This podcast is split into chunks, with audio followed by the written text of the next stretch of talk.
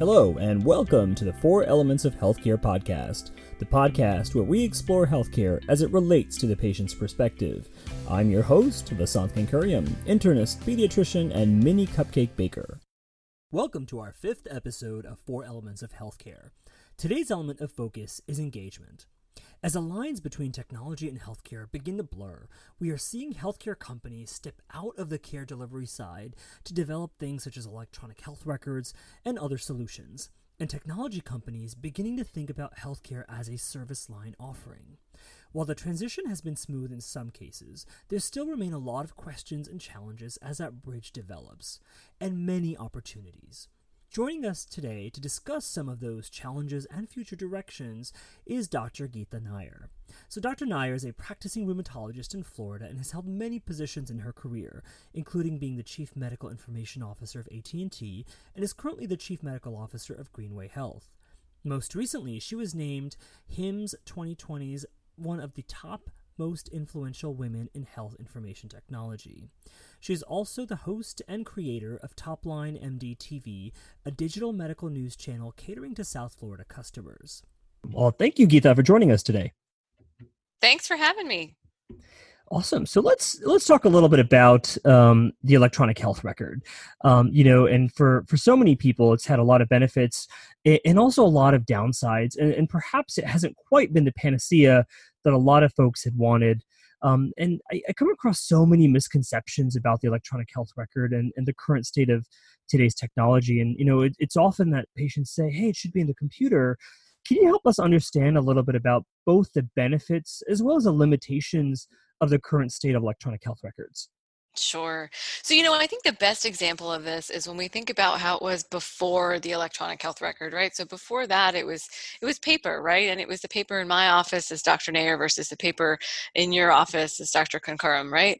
So it's essentially you know we're only as good as what goes into the paper chart and we're only as good as what goes into the electronic health record so i would love to look in the computer and see everything from womb to tomb on all my patients but that's just not the reality right i only have the information either that they gave me or that they gave permission to someone else to give me. So if they see another cardiologist rheumatologist whoever they might see unless they've gotten that record um, permission to be shared with me and or brought it in themselves i actually don't have that in my computer right? And it's the same way that we think about paper. It was the same way in the paper world. It's just for some reason because we're in the digital world there's this feeling by patients that oh it must be in the computer you know so it's it's kind of an interesting it's an interesting time. Yeah and, and, you know and it, it, the funny part is that even that is evolving you know there you know a few years ago even accessing information from one electronic health record to another what was very challenging and yet you know over time even that's become a lot easier where yeah there there are ways that you can actually communicate with each other and, and get information um, do you see that continuing to evolve and you know with a lot of these health information exchanges uh, to continue to be able to process and, and share information more smoothly Absolutely. You know, it's it's definitely the, the future is definitely an interoperable world. It's a world where communication um, through systems through regulations and or just the patient right? I think we're also at a place where patients should understand that there's no one that can better shepherd their own data or better um, caretake their own data than themselves. So making the that your doctor has it is not a good one right? Bring it with you. Have a call have a copy of all your radiology reports. These are things that everyone should always um, have and not assume. And again, it can take a lot of the angst of the system out. It can take the expense out, right? If you just did your labs last week and they happen to be the labs I was going to do this week, why would I repeat those, right? I don't need to. But if you bring them to me, then I'm able to check the box and say, okay, that renal function looks good, liver function looks good. So now we can decide X, Y, or Z about your treatment. So I think that is something that's really important for us as consumers to, to also understand and not make the assumption. Great. Awesome. So let, us talk a little bit about you know what we're seeing. You know, as you mentioned, you know, technology evolving. You know, there there's so many neat things happening, and and unfortunately, I'm, I'm missing the really cool conference um, next month where uh, where you get to sort of uh, demo and sort of feel out some of these things. Um, but you know, one of the things that I've been fascinated with is you know using a lot of these voice recognition um, uh, devices such as the Amazon Echo for care planning um, and, and using wearable technology to, to communicate with your doctor so that they know real time what's happening.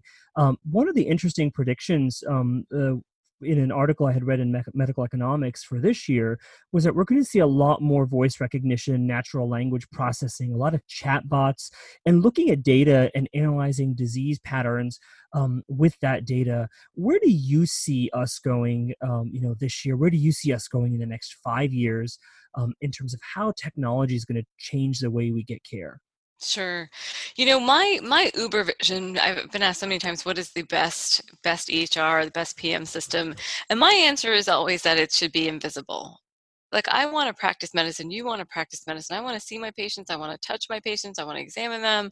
I want to practice of medicine and sort of have the EHR and the PM system be in the background. So to me, natural language, natural language processing, voice recognition, AI, these are all elements that are going to help us get there. I don't think that that's going to happen in five years per se, but I think these are all steps to that more intuitive experience and one that's happening in the background while I'm busy practicing taking care of my patients looking them in the eye and in the background you know there is a dictation that's going on and pulling from from um, my history, their history, and really putting together the note and the documentation and the billing for me because really that's the that's the stuff we also don't enjoy as physicians, right? Like the the fun stuff for us or the part that we're so passionate about is actually seeing patients. So these supportive um, administrative functions should really be just that, and they should be in the background because that's not really what we wake up to in the morning and say, I can't wait to type in my EHR. I mean, I don't think that's your experience or mine, right? It's I want to see my patients. I'm I'm going to treat someone today. I'm going to you know impact someone's life. I'm going to take care of their health. I mean, that's why we went to medical school. So I always say it should be in the background and moved out of the, the forefront it's funny you say that you know and one of the things that um you know unlucky or lucky you know i've actually trained completely in a digital world which is which is fascinating. So right from you know when i was in medical school when i started my clinical rotations is actually the year where they had switched over from the paper chart to the electronic chart. So you know one of the things i've realized and i'd love to sort of hear your take on it is that um, you know we've had huge amounts of technology coming in over the past few years um, and yet you know we're a lot of us haven't been trained to use the technology, right? So it's there, and all of a sudden, this extra laptop or monitor all of a sudden becomes this barrier as opposed to skill sets on how to use it. What thoughts do you have as to how, you know, both as patients um, and as, you know, physicians, how do we sort of make the relationship with this additional machine that's there that's supposed to help us, yet many of us haven't learned how to have it help us? I always try to take it away from the actual issue at hand, right? When the stethoscope came out, the MRI, the CT scanner, the Da Vinci robot, right? All of these were technologies that we were more than happy to use and more than happy to get trained on because we saw a vision for how they were helping us practice medicine or helping us with our day-to-day function as docs and i think that's what's missing right I, I, don't think we need to train docs on technology that they're not excited to use, right? We need to first create technologies that are actually helpful, impactful, moving the needle on care. And then you're going to have the medical community chomping at the bit to learn about these things and how to use them and or figuring them out because they're so intuitively with very to little no training right so no one had to train me really how to use a stethoscope no one had to really train me how to figure out you know a ct scan there's some basic fundamentals you have to learn but after that it's it's a self-fulfilling prophecy of what that technology can help you do to to practice medicine. Does that make sense? I mean do you find that as well in in your yeah, sort you know, it's uh, a, it, it's a it's a fascinating perspective because i think you know on one hand um, you know and, and actually and as i think about what you say it makes a lot of sense because you know the technology really should be there like you said as an invisible piece of it really not the focus but as a, a way of facilitating what should be an organic experience. So rather than sort of adding this element to make an organic experience different um, is really facilitating what should be happening in a typical encounter anyway That's exactly right. That's exactly spot on. And I think that again, if we um, um, if we just take the technology out of it, or if we take the the healthcare technology out of it, and we think about just all the other historical technologies that have improved medicine, you you will find that we are love technology. We are like the give latest and greatest robot give us the greatest and latest uh, treatment paradigm for breast cancer rheumatoid arthritis we're we're all over it. Awesome. Let's talk about you know uh, one of the things that you said really struck me and, and it's really sort of focusing on um, relationships and one of the biggest reasons i went into direct primary care was really to sort of you know once again put the patient back in the center and really focus on building the relationship with the patients. Um, and as we look at the direction technology is taking we see a lot of innovations on you know looking at primary care virtually. You know we saw the advent of um, more sort of quick urgent care visits through telehealth as well as virtual technology. And more and more we're seeing long-term relationship based um, uh, visits done uh, through telehealth. And you know sort of part of me says um, you know can you truly develop a relationship with someone completely virtually and, and, a part of me wants to say yes. And then there's a part of me that says well there is something to be said about being in someone's space actually examining them um, you know with the skin contact. As we see this virtual primary care launching what do you think patients are looking for those who are choosing to join this virtual primary care modality um, and do you think it provides the same type of relationship that you might get in person? You know, I'm a big fan of appropriate care at the appropriate time, and I think that the the promise of telemedicine is that, you know, we have so many people that are that are struggling with getting access to a doc and it's things like getting access for a prescription things like birth control a refill renewal and often when those things don't happen instead because people either can't get to the doctor because of their own challenges in their life their schedule transportation insurance coverage all of those things we know um, what happens is they end up missing that prescription or that refill or that service and then they end up in the er or the urgent care and they've now had an outcome that was so avoidable that was so preventable and it's um I, I think that's the gap that telemedicine fills is that we're able to say look some of these things we can do in a virtual environment and and make an impact on care. Now i think there's a time and a place for virtual medicine and medicine.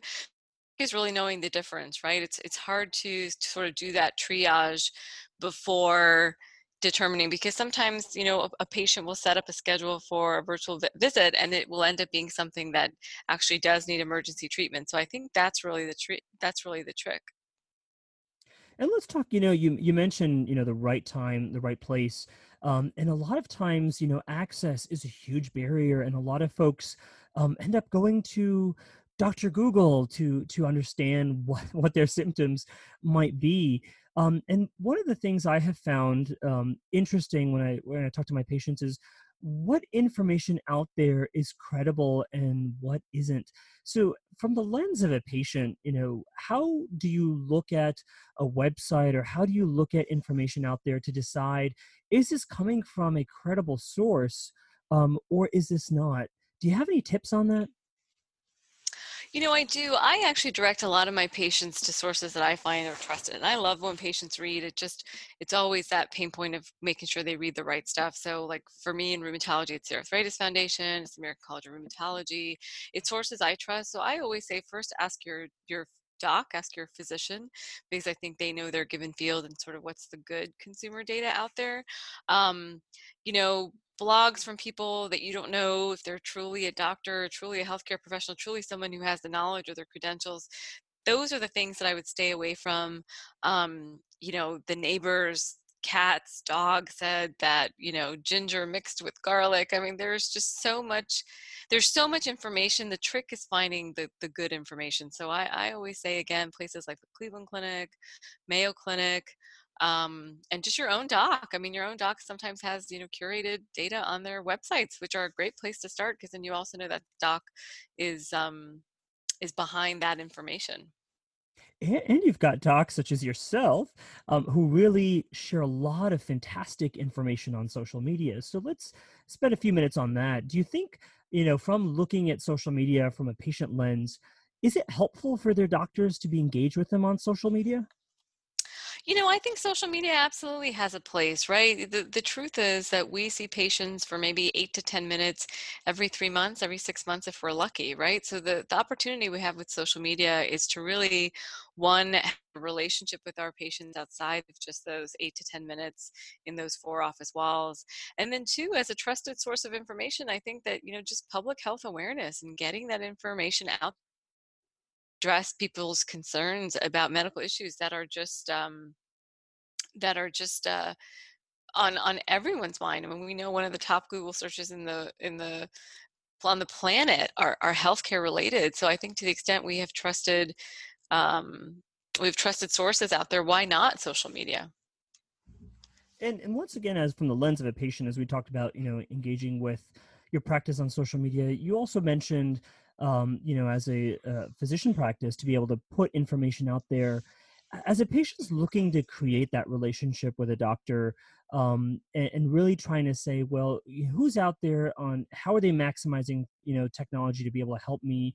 What are some clues that patients can look for when they're trying to choose a practice to find a doctor who um, is engaging with them um, to the max that they can using the technology and the social media um, what what are some hints or clues that someone can look for when choosing a doctor if they want um, someone who's sort of maximizing the potential of technology? Sure. You know, I think the first thing to do is to ask, right? Like, what are the tools I have? You know, how, you know, forget tools, just asking the question, what do I do when your office is closed? What do I do if I have a question? How do I communicate with you? Um, how do you do virtual visits? Is there any information or sort of reading that you recommend that is trusted that our family can read i think just asking and i think you know you as a as a doc would say oh yeah by the way i have a blog or hey by the way i'm on social media or hey by the way i have a patient portal. So i think leading with the problem as opposed to asking for the tools is the way to go right? Because some offices will say well just call our after hours answering service right? So that's really I, I really think it's asking and you'll find that that physicians will be so excited that you asked. We'll be happy to have our patients actually pointed in the right direction. Fantastic. Awesome. Um, so as we wind down, if you had to sort of give our, listeners, you know, 30 seconds of wisdom as to what um, you know, what they can take away from listening to today's conversation, what would that be? You know, I would say the first thing is you know your your body is a temple right? And your your doctor in partnership with you is going to be that much more effective at being the caretaker of your body and your health. But ultimately your health and your body is your you're in the driver's seat right? Your your docs are just there to give you advice. I can only give you advice about your diet your lifestyle your medication regimen how to access the healthcare system. But truly it's important to be the driver of your own destiny whoever your advisors are only in the back seat of the passenger seat. Have your data get access to your records make copies give them to your family. Be, you know be the caretaker and and be the partner that is working with your doctor in the passenger seat to get you to whatever your health goals might be. It's interesting, you know, some of the best outcomes I've had with patients are when they say, My daughter's wedding is in six months or in a year, or I'm going to become a grandparent in one year and I've got to lose X amount of weight, or I've got to stop smoking because I'm going to be around the baby. Those engaged patients always do better. They're always more receptive to any advice I might give. they also ask more questions and help me understand their situation so I can give them advice that's really tailored to their situation, which generally makes them also more compliant and then effective. So it's really how to be a partner, you know, how to be a partner with your doctor. And of course, lastly, how do I communicate with you? What's the best tools that you and I can use to to chat and talk? Um, that go a long way. So I think I think all of those would really be the the place where I would say drive it home. Excellent. Awesome. Thank you so much, Geeta, for joining us today. And I think our listeners got a wealth of information. So appreciate you joining us again. Thank you so much for having me. I really, really appreciate it. And I'm um, so excited that you're doing this program. And that's a wrap, folks. You can follow Dr. Geeta Nayyar on Twitter, and her Twitter handle is G N A Y Y A R. Signing off until our next episode, we hope you continue to join us as we revolutionize primary care together.